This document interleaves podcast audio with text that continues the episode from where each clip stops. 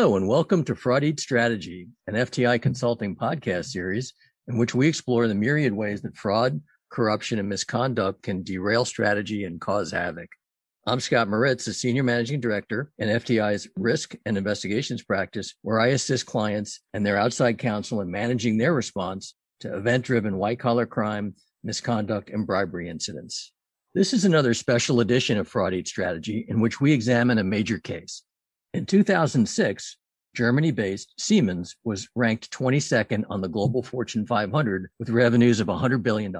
It was a global leader and one of the world's most admired companies until November 16, 2006, when the Munich Police Department raided Siemens's corporate offices and several subsidiaries based on whistleblower allegations of bribery and misuse of funds. This Munich Police Department investigation triggered a global corruption investigation, which revealed that Siemens had methodically violated US, German, and other global anti bribery laws for decades. When the settlement of the case was announced in 2008, law enforcement didn't pull any punches. Matthew Friedrich, the acting chief of the Justice Department's criminal division, called corruption at Siemens systematic and widespread. Linda C. Thomsen, the SEC's enforcement director, said it was egregious and brazen. And Joseph Persichini, the assistant director in charge of the FBI's Washington field office, which led the investigation, called it massive, willful, and carefully orchestrated. Yet what is equally remarkable is that a company that used corruption strategically and methodically to achieve its business objectives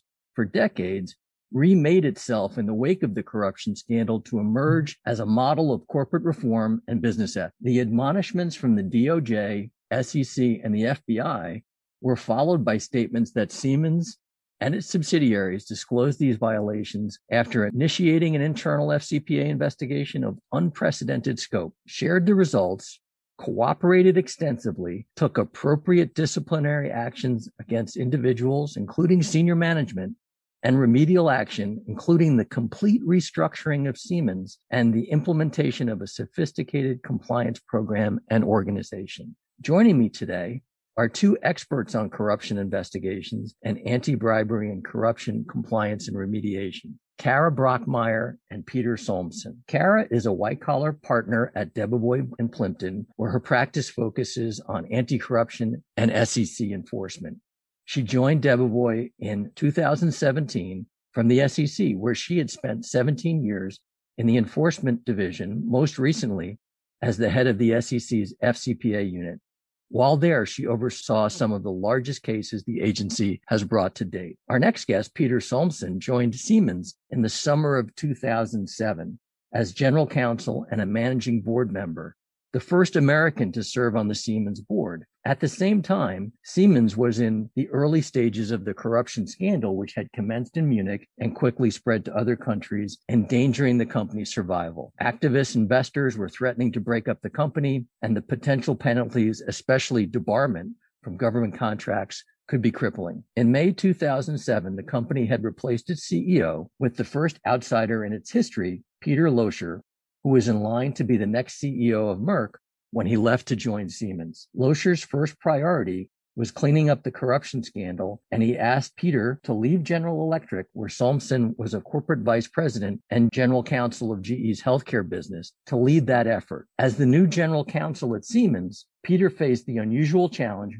of rebuilding a compliance function that the bribery scandal had exposed as not only weak, but sometimes corrupt. Peter and Loscher undertook an intense effort to resolve outstanding cases, change the culture, redesign compliance processes, and make adherence to law and ethics a critical part of performance appraisals. The corruption scandal was concluded in December 2008, barely 18 months after the cleanup began.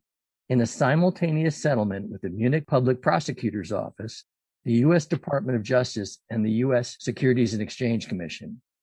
In addition to discussing the Siemens case today, we'll also discuss some important work that Peter and Kara are involved with regarding the growing international use of settlements to resolve anti corruption cases. Peter is chairman of the International Bar Association subcommittee on non trial resolutions of foreign bribery cases, where Kara is vice chair and at the end of this episode, we'll discuss their work with Project Rollout and how to become involved. Welcome, Kara and Peter, and thank you for joining me today. Delighted to be here. Thank you, Scott. It's a pleasure to be here. So, Peter, Siemens and GE are two of the most diverse and successful companies in the world and have been competitors and rivals for over 100 years. You worked at GE for nine years before joining Siemens while the corruption investigation was in full swing to take on the role of general counsel and join the management board, a role that you played for over six years, which I imagine were six pretty grueling years. I have to assume that you didn't take this on lightly. Did you have any conditions on the way in in terms of what the company was willing to do to rid itself of its historical endemic corruption? Well, there were the most important thing was the assurance from Peter Loscher that he wanted me to do or he wanted us to do whatever was necessary to clean the place up. And I didn't need much more than that. I knew Peter pretty well. And of course, I knew Siemens very well. I competed against them for years. And what we saw from the GE side was that Siemens had terrific technology, terrific global reach, terrific customer loyalty, and it really didn't need to pay bribes. So it didn't look to me to be a terribly hard job to get the company to do what we were already doing at General Electric. I knew it could be done. You have a gift for understatement. So, Kara, perhaps the biggest failure on Siemens' part was the failure to act. Siemens leadership, the internal audit, outside auditors, compliance, and outside counsel received numerous reports of government investigations in multiple jurisdictions. There were reports of slush funds and off books accounts, misleading information from officers and employees, including regional compliance officers. And there were numerous instances in which the company didn't take appropriate actions to investigate and discipline responsible parties. The world really had never seen a corruption case like this before. So much so that Siemens fired its entire C suite and turned over its management and executive boards. I remember being pretty blown away by that fact alone, since it was really unheard of at the time. It also set the tone for the compliance remediation and cultural overhaul that followed. How important is it to hold executives and board members accountable when a major scandal like this first comes to light, Kara? Scott, I think Siemens actually showed the way forward when you're faced with a situation like they were, where the conduct went to the top and it was so widespread.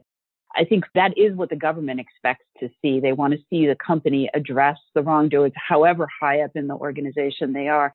And I think that's one of the things that allowed Siemens to get credibility with the government, that allowed them to get the investigation done so quickly that they could, you know, move on from there and turn over a new leaf.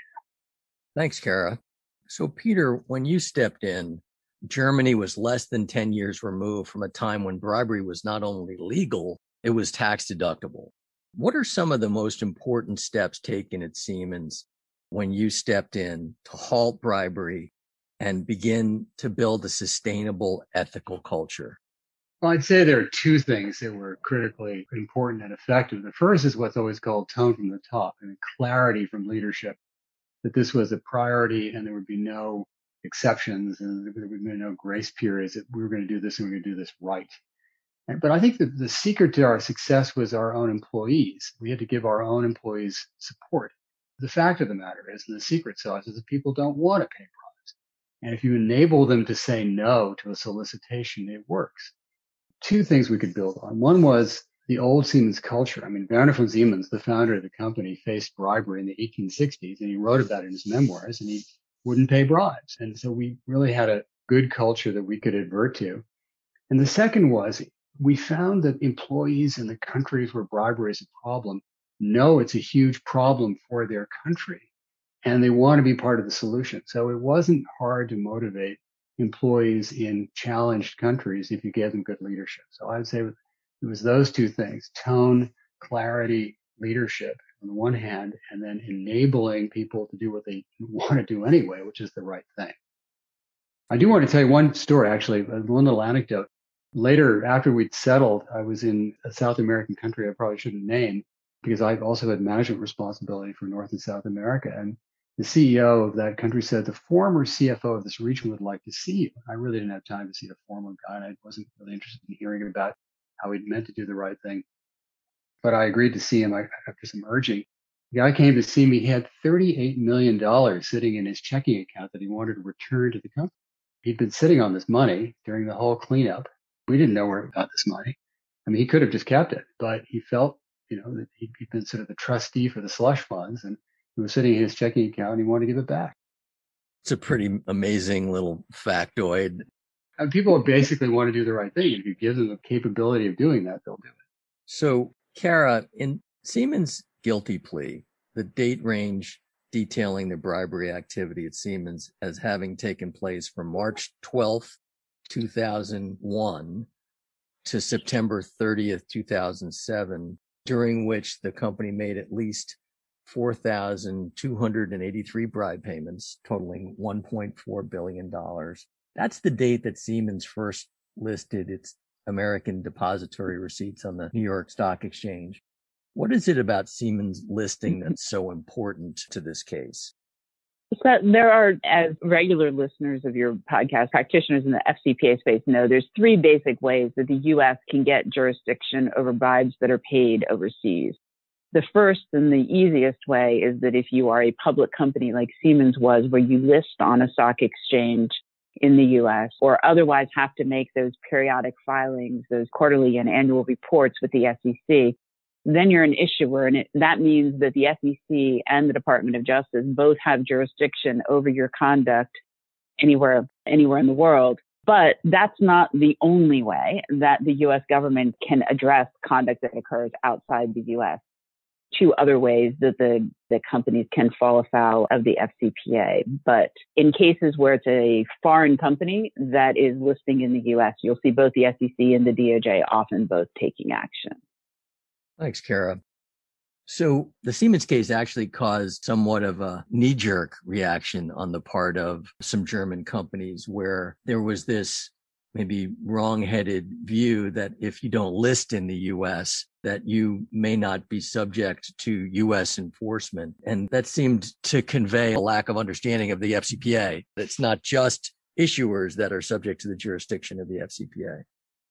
You know, there's a lot of reasons why companies choose to leave the US markets. FCPA enforcement should really not be one of them because in addition to US issuers, any company that has a subsidiary or does business in the U.S., that U.S. subsidiary is subject to the FCPA as a, what's called a domestic concern, meaning it's subject to the FCPA regardless of where its conduct occurs. And then there's a final way that the U.S. enforcement authorities can reach conduct, which is they can reach the conduct of foreign nationals if the individual or the entity takes action in the US. So this is often the way that the US will address the conduct of intermediaries. So agents that may not be US nationals, but will come to the US to meet with someone. And so I think it's important for companies to recognize that Alstom, for example, was really not an issuer for almost the entire time period of its misconduct. And yet the uh, US was able to address it. Airbus is not a US issuer. They don't list on the US markets. And yet the Department of Justice was able to participate in that settlement. And we've seen other very large cases, including German companies, where they may not be a U.S. issuer, so you may not see the SEC there, but the Department of Justice finds a way to say that that conduct also violates the FCPA. Thanks, Kara. So, Peter, when you joined Siemens, there were many improper practices going on that had really been institutionalized over many years use of cash desks, slush funds. There was extensive use of third party intermediaries to pay bribes, bulk movement of cash across international borders, sham consulting agreements, and government customers who were accustomed to being bribed in order to award Siemens business. These were all issues with which you had to contend simultaneously how did the company put a stop to all those things across multiple business lines, geographies, and a workforce numbering over 380,000 people? Well, we had to slam on a lot of brakes at the same time. The first thing, as you are suggesting, we had to look at all of the consulting and intermediary distribution contracts that the company was engaged in. It was a massive effort.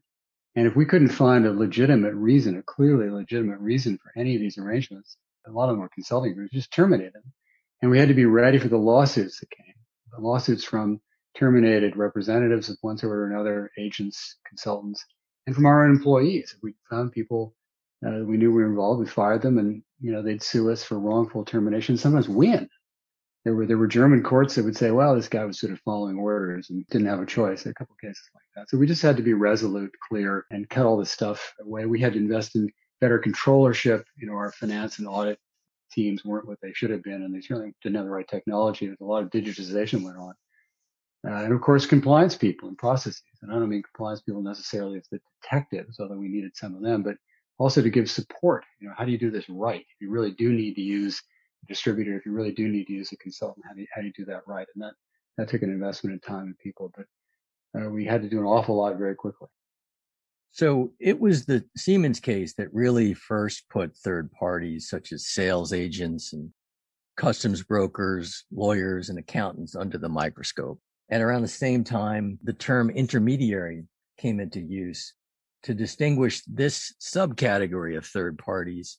Siemens paid nearly a, a billion of the total of 1.4 billion bribe payments through intermediaries. What did the Siemens case teach us about the risk of intermediaries and what are some of the leading industry practices that Siemens and other companies have adopted since? This is an interesting issue, right? Because the problem of intermediaries hasn't gone away despite the fact that, you know, we're now 15 years on from where we were with Siemens. And still today, about 85 to 90% of the anti-corruption cases that the US government brings involve third parties or intermediaries of one kind or another. One of the things that I think in the wake of Siemens was a significant change in the way that the government looked at this issue was that they started asking companies, this is a significant risk. Third parties present a significant risk. It's actually written right into the FCPA that you're liable for the acts of third parties if you know or have reason are willfully blind to the likelihood that they're going to be paying bribes. So the government started asking companies, and I think, you know, Siemens during the monitorship kind of led the way with what are you doing to assess the risk that your third parties present? Are you doing due diligence? And I think back then there was not a lot of companies doing what we would now call sort of regular course due diligence on their third parties. The government started asking things like, do you have contracts with the third parties? Are you checking to make sure that there's deliverables and that you're getting value for the money and the deliverables are actually coming through? Do you have anti-corruption clauses in your contracts? Have you terminated third parties where you identify an issue. And so it has really led, I think, to a sea change in the way that companies have to deal with these issues. And it's also, I think, changed the behavior of a lot of companies who looked at the question of did they really need all of these sales agents and third parties? Could they do it themselves to have better control over what was happening as these intermediaries went out and acted on their behalf? Yeah, I'll just add to that. You know, the surprising outcome for a lot of companies, certainly both at GE and Siemens, when we would clean up distribution channels, uh, we would find that we made more money. I mean, agents and distributors are expensive, and a lot of our businesses, both at GE and Siemens, found that you know, the sort of regular culling of distribution or agencies, you made more money if you went direct. Now, one of the other things that was amusing about distributors in some parts of the world is they would tell you flat out, if you want me to do this clean, I can do this. If I'm allowed to do what, you know, other people do, I can do that. It wasn't always true, but, you know, they were pretty clear eyed and would follow instructions. You said, you can't pay bribes. Okay. Maybe I, I won't get the volumes you're expecting, which also turned out not to be true, but those conversations were pretty direct let me just add to that kind of a funny story, not actually in connection with the Siemens investigation, but a different investigation that I was heading when I was at the SEC. We actually got a hold of one of the intermediaries because he had a residence in the US and he came in and talked to us and said, all right, he'll cooperate with us. And one of the things that he told us was that he did pay bribes on behalf of the company, but he never told the official how much money the company was paying him. So he was driving a Rolls, had a very, very nice watch, had, you know, vacation homes. And the way that he did it was by telling the company, his client, I need to pay X. And by telling the government official, well, this is all I can give you. And the delta, which was very, very large, according to him, was money that he got to keep for himself. I think there was a lot of that in the Siemens case too. No honor among thieves. So while the bribery of foreign officials that was going on at the time at Siemens was fairly widely known.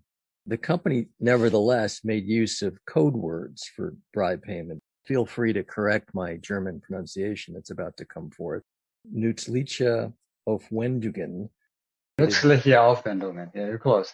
Yes, yes. It sounded a lot better when you said it, which translates into useful expenditures. And then sometimes they use the term bonus payments when recording bribe payments in Siemens accounting system to conceal them. There must have been hmm. hundreds of different accounting ledgers across the many Siemens businesses and country operations. How did the company engage with finance personnel to educate, you know, and alert them to the possibility that these code words were being used to mischaracterize what were bribe payments as though they were legitimate business expenses? Well, it was a pretty sophisticated operation. A friend of mine who was in the Siemens management training program in the late 60s, I guess in the early 60s, took his training courses, ironically, in, in a classroom that was two floors below where my office was 40 or 50 years later. And he told me that as a young, very young man, he, he had not graduated from college yet, but it was this training program. They were told, you know, there will come a time when there's some com- payments you may need to make, which will make you uncomfortable. And don't worry, we've got an office that handles that. Now, in the same program, Peter von Siemens, then the head of Siemens, a member of the family, would give them a lecture on ethics, business ethics. I never understood how they combined those two things. But my friend later went on to the United States and didn't stay at Siemens, but that we went way, way, way back. That this was acknowledged to be a problem, and there was a sophisticated operation to uh, to handle it. Grew over the years. I mean, bribery has become more and more sophisticated. It's, it's less and less accepted around the world. I mean, every country, the people in almost all countries loathe bribery, so it's become uh, it has to be hidden, camouflaged, and so the methods of both paying and, and camouflaging the payments has become more sophisticated. At the time, Siemens uh, adapted to the sort of market challenges. Well, thanks, Peter. So, in the years preceding the investigation, there were a rash of bribery incidents and law enforcement intervention going on in different corners of the company involving allegations of bribery, and unusual payment patterns in places like Nigeria, Italy, Greece, Liechtenstein, and Dubai, among other places. Legal and compliance were notified. Compliance personnel made, you know, what were then considered to be appropriate recommendations, as did outside counsel. And in many of these instances, the recommendations weren't followed and the disciplinary actions that were taken hardly seemed punitive. How should a global company ensure that law enforcement interaction, hotline tips, audit findings, and other sources of red flags are aggregated, investigated, and disciplinary actions are taken in a consistent and even handed manner? Scott, I think this is a real challenge for big multinational companies because the amount of information that's coming in is immense and the government expectations for what they want companies to do in this area basically exploded overnight. So one of the things that we've seen our clients have success with is making sure that you have a triage system. And so you're funneling all types of complaints into a single system so that you have, whether you call it a compliance committee or it goes to a, a group of people that are seeing all of these so that they can be assured that they're applying the same rigor of the internal investigation and the remedial steps that you need to make consistently across the board. And also, and this is, I think, probably one of the most critical pieces, they're also documenting what happened so that two, three, four years from now, when the government comes in and second guesses what you did, you have the documentation to show that you recognized a red flag, you handled it appropriately by investigating it, remediating what you found, and that you can show them, you know, the proof that that has occurred. But this is an area where I think for all companies, they're really focused on what type of new technology can help them address these issues. Yeah, if I can jump in for a second, I think one of the important things also is, I mean, how quickly you, re- you react. I mean, when we had things coming in, whether it was a GE or a Siemens, you know, with an audit finding or a, a whistleblower or something, you know, we knew the clock was running and we had to move quickly to figure out how serious this was. And then, and this gets into the topic Karen and I are going to talk about later, but we got pretty good at if we identified something as being a problem of walking it into the appropriate prosecutors and telling them, look what we found. We're, you know, we're not sure the dimensions of it. We're not sure about all the facts, but we think this is a solid lead for a serious problem. And that would earn us a lot of goodwill as we were trying to wrap the case up later on. But we'll get to that later. Well, thanks. So in the foregoing example of red flags that were not properly addressed, how were you able to explain to the government that there was a, in effect, a, a new sheriff in town and that you had a rigorous process in place to triage and investigate these red flags as they came in? Well, at first, people we had to convince were Kara and her colleagues at the SEC and her friends over at the Department of Justice and the German prosecutors. And we had to earn our way back into good favor with our primary government contacts. It was different country by country. In fact, in some countries, the country was the problem. Yes, they had enforcement, but I'll tell you, in one country, well, name them. I, I had to give a $100 million check to Mrs. Kirchner in Argentina. And the irony of that was lost on no one. It really depended on the country, how serious they were about enforcement and it was the same story over and over again. We'd show them what we'd done in terms of beefing up our compliance capabilities and what we've done in terms of making changes in our management, what we've done in terms of processes so that we could assure ourselves that our business was as clean as we could get it. And depending on how receptive they were, I mean, maybe we should ask Kara what worked when we were talking to the SEC. I, I think we kept coming back and showing tangibly the things we've done let me add to that. I think one thing that is, you know, important. I think the government recognizes that if you're doing business in certain areas of the world, you're going to have these problems. And one of the things that they want to see, as Peter said, is that the company has a good process in place to address it, recognize it quickly, and that if you're under investigation or you're finishing out your, you know, deferred prosecution period, that you're transparent and upfront with the government about what you're finding, where you're looking, and what the end result of that is going to be. Uh, one last piece from our side from this team is that less than two years after the deal was, you know, after we got court approval and, and we finished our transactions or settlement in the United States, we caught a couple of guys in Kuwait trying to bribe the energy. And first thing we did was go running to the SEC and the Department of Justice. You know, look, we caught it, we found it, we stopped it. You know, we were treated fairly, and I think got a lot of benefit out of promptly reporting what we found. And we had a process to catch stuff when it went wrong. Yeah, it's a great way to kind of stress test how, you know, your new processes are working or not working is to be mm-hmm. able to demonstrate that not only does it work, but here's the output. Uh, yeah, it's a great thing to be able to do, especially early on in the new iteration of Siemens. So there were a number of firsts in the Siemens investigation. The day of the guilty plea, the U.S. government confirmed Siemens as a responsible contractor, meaning that their guilty plea did not result in their debarment from U.S. government contracts, which has struck, I think, a lot of people as pretty unusual. Kara, is that sort of confirmation a, a common part of a plea negotiation? I wouldn't necessarily say that it's common. I would say that that is the thing that people want, right? They want closure. They want to know what, when they settle, if they're going to settle what all the collateral consequences are. So for any company like Siemens that does a lot of government work, getting that, working through those issues with the various departments in the US government or the German government or wherever you have this issue ahead of time, basically on the same track that you're trying to resolve the issue with the SEC and DOJ is important because you can't come to them after the settlement and then want them to make a determination when I was in government, we saw this with all different types of entities. It could be everything from the Army or the Navy, if they were government contractors, to the EPA in one case. For many companies that do a lot of big construction work around the world, it'll be the World Bank and the various multinational development banks that have their own process now. I think it's gotten harder to get that because the all of the agencies have gotten a little bit more sophisticated about it. And something else that we should probably mention now is that back at the time, it seems was unusual because it was a really the first sort of global settlement where you had the U.S. and the Munich prosecutors doing it at the same time. So you had a global settlement that you were announcing.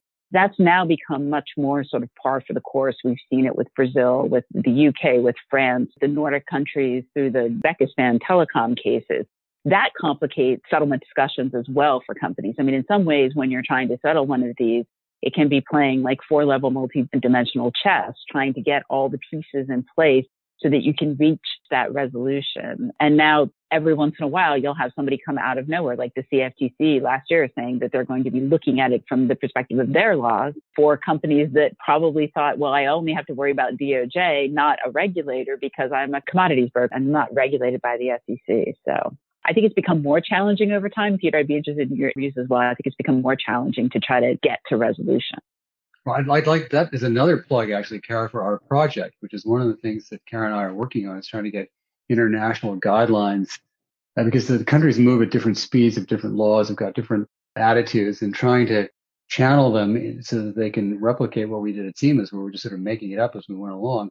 It's now, as Kara says, become a common practice to have global settlements, and we're working on guidance for the countries that have been or may in the future engage in these kinds of discussions and bringing in the government procurement agencies, whoever they may be, early as part of that process is something which isn't necessarily obvious, but is terribly important for companies that, that have a lot of government contracts business, as we did.